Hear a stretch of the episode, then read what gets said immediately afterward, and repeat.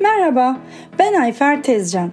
Öğretmen, anne ve bir kadın olarak konuşmayı çok severim. Bildiklerimi anlatmak ve paylaşmaksa yıllar içinde benim için bir hobi haline geldi. Artık anlatmadan ve paylaşmadan bir günün bile geçmeyecek duruma gelince hayatımın ışığı kızımın tavsiyesiyle bu podcast'i hazırlamaya karar verdik. Paylaşacağım konular sağlığımızı, günlük yaşantımızı iyileştirmeye, farkındalığımızı arttırmaya yönelik olacak. Anlattıklarımsa sadece kişisel bilgi paylaşımı olup hiçbir şekilde tıbbi tavsiye niteliğinde değildir. İyi dinlemeler.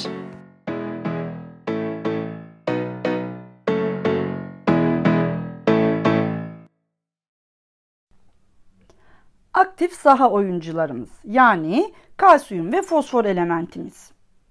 D hormonunu ya da vitaminini anlatıp kemik yani iskelet sağlığımızı anlatmamak olmaz tabii ki. İskelet sağlığı ki şimdi hayal edelim bir teknoloji üretilmiş ve iskeletimiz içinden hüp diye çekilip alınmış olsun. Geriye ne kalır? Ben dile getireyim. Dışı deriden yapılmış, içi organik ve inorganik madde yığınından oluşmuş, şekilsiz, çirkin bir alışveriş torbası görünümü kalır. Çok sert oldu değil mi? Ama gerçek bu. Yıllar ilerledikçe vücudumuzun şekli bozulmaya başlar. İtiraz edenler lütfen 10 yıl ya da 20 ya da yaşımız tutuyorsa 30 yıl önceki fotoğraflarımıza bakalım. Ne demek istediğimi az çok anlayacaksınız. Yer çekimi ve ultraviyole ışınları son derece yaşlandırıcı etkiye sahip iki etkendir. E bunları yaşamımızdan elememiz mümkün değil. Yapabileceğimiz bir şey yok. O zaman yapabileceklerimizi konuşalım biz de. Zaten çatıyı yani kaideyi sağlam tutmak için en popüler iki etmenimizi konuştuk. D hormonu ve tabii ki güzelliğimize güzellik katacak kolajeni. Bunlar oyun kurucularımızdı. İskeleti yani kemiklerimizi sağlam tutmaca oyununda. Bir de aktif saha oyuncularımızla yedek kulübesindekiler var ama sakın yanlış anlaşılma olmasın. Yedek kulübesindekiler de sürekli saha kenarında değiller. Onlar da oyunun içinde ama daha az aktifler o kadar. Kalsiyum, magnezyum, fosfor. Kemik sağlığımız için en önemli minerallerimiz. K vitamini ve B12 vitaminleri de yıldızlı vitaminlerimiz. Bunlar hakkında sadece iskelet sağlığımızı ilgilendiren kısımları konuşacağız. Yoksa ayrıntıya dalarsak navigasyon tarafından yanlış yönlendirilmiş tatilciler gibi soluğu kelelakka bir yerde her an alabiliriz. Öncelik tabii ki kalsiyumun ardından fosfor ve magnezyum. Bu bölümde kalsiyum magnezyum mu yoksa kalsiyum fosfor mu derken yüreğim kalsiyum fosfor ikilisi dedi. Ama kalsiyum ve magnezyum benim için ikiz kız kardeşler gibi. Neden kız? E, pozitif cinsiyet ayrımcılığı o kadar. E, fosfor da küçük kız kardeş diyelim. Şimdi kalsiyumla başlayalım.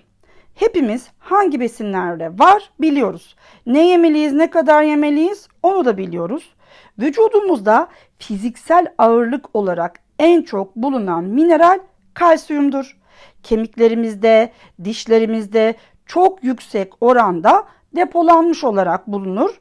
Az miktarda da yumuşak dokularımızda yani kaslarımızda ve vücut sıvılarımızda da vardır.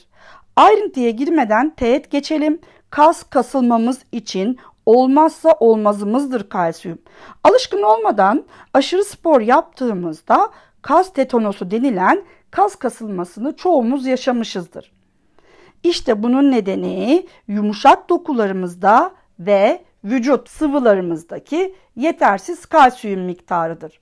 Yetişkin ve beden kitle endeksi normal sınırlardaki bir bireyin vücudunda vücut ağırlığının yaklaşık %2'si kadar kalsiyum minerali vardır. Doğumda bu miktar binde 9 kadardır. Biz kalsiyumu sadece besinlerle dışarıdan alabiliriz. Minik bir bilgi biz zaten tüm mineralleri beslenmeyle dışarıdan almak zorundayız. Çünkü hayvansal organizmalar bazı vitaminleri vücutta sentezleyebilse de hiçbir minerali vücudunda üretemez. Minerallerin bol bulunduğu yer toprak tabii ki. Toprakta yetişmiş her şey mineral yükü açısından zengindir. Bunları yiyen hayvansal organizmalara da doğrudan geçerler. Biz tükettiğimiz hayvansal organizmalarla da mineral alırız ama hayvansal besinlerdeki mineraller bize ikinci el olarak geleceğinden miktarları ve kalitesi biraz azalmış olarak gelme ihtimalleri var. Kalsiyum emilimi besinlerin neredeyse tamamının emildiği bağırsaklarımızda olur. İnce bağırsaklarımız açık ara ipi göğüsler ama kalın bağırsağımızda unutmayalım, onu üzmeyelim. Çok kıymetli bir organımız ve orada da emilim işlemleri gerçekleşir. Kalsiyum emilimi eğer fosfor emilimi ile birlikte yapılırsa çok değerlidir bizim için. Bu iskeletimiz için altın vuruştur. İskeletimizi sağlam tutmaca oyununda kalsiyum ve fosfor emilimi için yani oyunu daha iyi oynayabilmek için kanda yeterli miktarda D hormonuna ihtiyacımız vardır. Oyun kurucu olan bu vazgeçilmez D hormonunun yeterli miktarda olması gerekmektedir kanımızda. Özellikle zenit açısının yüksek olduğu mevsimlerde yani yeterli olarak sentezini yapamadığımız aylarda bundan dolayı dışarıdan takviye olarak D hormonu kullandığımız zamanlarda D hormonu takviyesinin yine bağırsaklarda iyi bir şekilde emilebilmesi için K vitamininin de kanda yeterli olması gerekmektedir. Domino taşlarından yapılan e, taşların üst üste düşerek ilerlemesiyle oluşan o yapılardaki gibi aradan bir taş çekersek oyunu bozarız. Game over yani. İskeleti sağlam tutmaca oyunu çöker. Oyun çökse iyi. Bir de oyuna sürekli soktuğumuz ama kullanamadığımız oyuncumuz olan kalsiyumun fazlası gider böbrekte birikir. Taş dolu böbreklerimiz olur. Kalsiyum takviyesi almadan önce mutlaka ölçüm yaptırmalıyız. Eksik olan oyuncumuz hangisi? Boşu boşuna ve de kendimize kalıcı zarar verebilecek bir oyuncuya para yatırmayalım. Yazık. Zaten besinlerle bile alınan kalsiyumun sadece %30 ila 40 kadarı emilir. Emilemeyen geri kalan kısmı sağlıklı ve mineral vitamin dengesi tam olan bir bireyde depolanmaz. İdrar, dışkı, deri, saç, tırnak gibi yollarla dışarı atılır. Vücudumuzda bulunan toplam kalsiyumun %99'u yavaş yavaş değişen iskelet kristalleridir. Bu kristaller e, kalsiyum fosfor birlikteliği kristalleridir ve ismi de hidroksiapatit kristalleridir. Bu kristaller sayesinde iskeletimiz sürekli yenilenir. Bu nasıl oluyor demeyin. Bir önceki bölümde kemiklerimizin sürekli olarak yıkılıp yapıldığı ve sorunumuzun yıkılım değil yapılım hızının yıkılım hızına yetişememesi olduğunu söylemiştik. Kemiklerin güçlü olması diyetteki kalsiyum miktarını arttırmaktan daha çok kalsiyumun kemikler tarafından emilimine bağlıdır. Ayrıca hayvansal proteinler de metabolizmaları sonucunda vücuttan daha fazla kalsiyum atılmasına da neden olurlar. Gelelim vücudumuzdaki geri kalan %1'lik kalsiyum kısmına. Bu %1'lik kısım yumuşak dokularla intraselüler ve ekstraselüler sıvılarda yani birazı hücre içindeki sıvılarda birazı da hücrenin dışındaki sıvılardadır. Kalsiyumun vücutta emiliminin azalmasının başlıca nedenlerini bir sayalım beraber. D vitamini eksikliği, sindirim ve emilim bozuklukları yani bağırsaklarımızdaki sorunlar, vücutta alüminyum alımının artması, menopozda östrojenin azalması, yeşil yapraklı besinlerdeki oksalatlar yani oksalik asitler, tahıllardaki fitatlar ki diğer ismi fitik asitler olarak sayabiliriz. Bunlara ek olarak aşırı şeker tüketimi maalesef, kolalı içecekleri sık tüketmek, aşırı hayvansal protein tüketmek, sigara tüketimi, Doymuş yağların yani margarinlerin tüketimi de kalsiyum emilimini azaltan faktörlerdir. Kalsiyum dengesinin vücutta sağlanması da D hormonunun, büyüme faktörünün, parat hormonun, kalsitoninin ve östrojenin varlığına bağlıdır. Fazla kafein tüketimi de kandaki kalsiyum miktarının artmasına neden olur. Kalsiyum zengini besinlerden en çok bilinen sütü orijinal haliyle değil de modifiye edilmiş şekliyle yani yoğurt, kefir, lor gibi tüketmemiz çok yerinde bir tercih olur.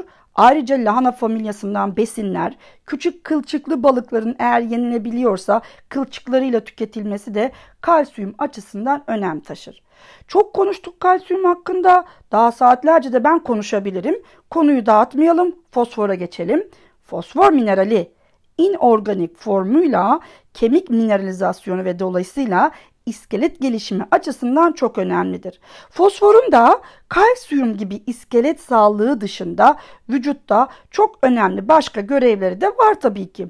Özellikle vücudumuzun sonsuz kez şarj olabilen pili diyebileceğimiz ATP molekülünün yapısında genetik kodlarımızın yazılı olduğu, şifrelerimizin saklı olduğu DNA'nın yapısında ve protein üretiminin kilit molekülü olan RNA'nın yapısındaki temel moleküldür fosfor. İskelet yapısında kalsiyumla beraber harika bir ikili oluştururlar.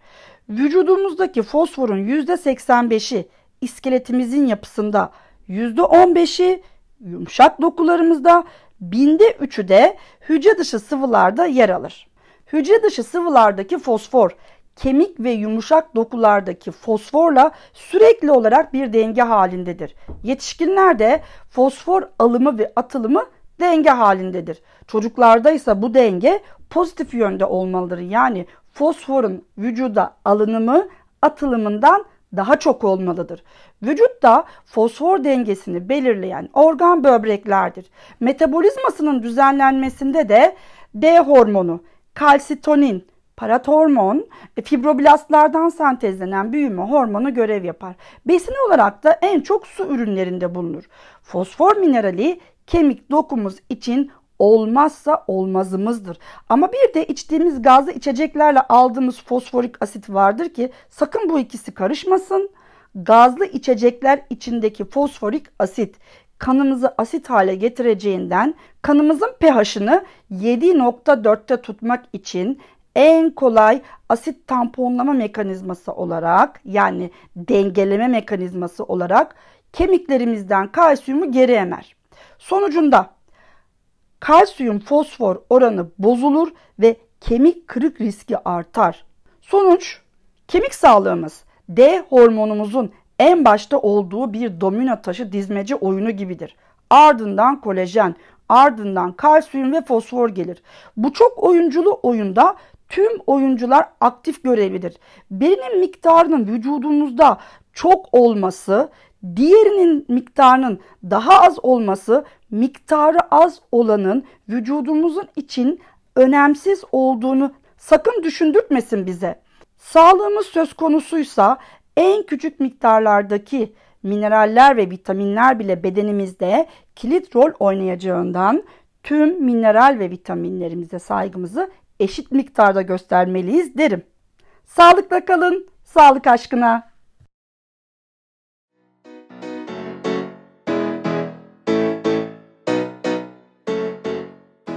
Dinlediğiniz ve takip ettiğiniz için teşekkürler.